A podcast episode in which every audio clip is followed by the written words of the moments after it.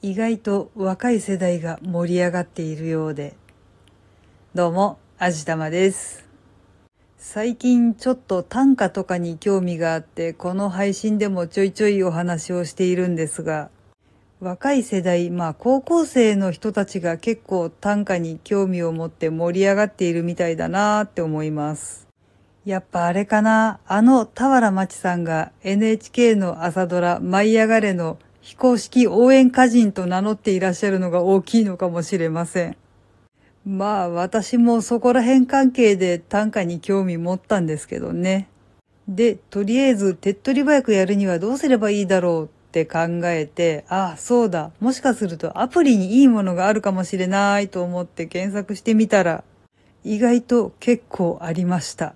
と言ってもまあ作り方を指南してくれるわけではなくて、思いついた短歌を書き留めておくメモ帳的なものが大半だったりするんですけどね。俳句の方については、作ったものを投稿して見せ合う SNS 的なアプリがあったんですけど、短歌の方には見当たらなかったですね。俳句は結構制約がきついからそっちの方が作りにくい気はするんですけどね。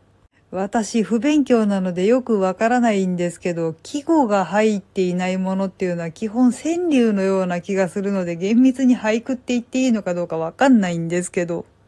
とりあえずどちらにしてもアプリではちょっと難しかったみたいです。というわけで、お教室とか通信講座とかないかなってもう一回ネットで検索してみたら、ありますね。さすがですね。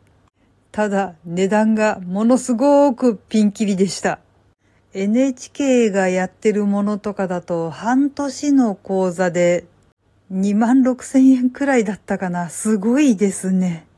他も何箇所か検索してみたんですけど、だいたい2万円くらいだったかな。まあ、ちゃんと先生が添削してくださるわけだから、そのぐらいはしょうがないよなっていう気がするんですけど。ユーキャンを見てるとね、月額2680円だか90円だかかける13回ということなので、まあ、ざっくり3万5千円ぐらいですか。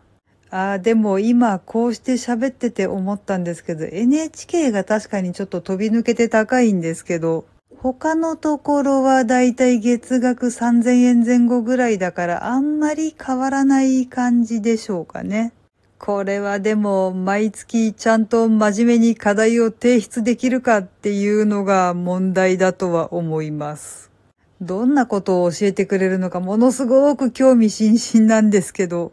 これはセンスとか語彙力とかを問われるよな。やっぱやめておいた方がいいのかもしれないな。ただ、いかに短い言葉で自分の思いを相手に伝えるかっていうのはなかなかいい頭の体操になるので、ちょっとやってみる、試してみる価値はあるのかもしれません。はい。というわけで今回はこんな感じにしたいと思います。この番組は卵と人生の味付けに日々奮闘中の味玉のひねも姿でお送りいたしました。それではまた次回お会いいたしましょう。バイバーイ。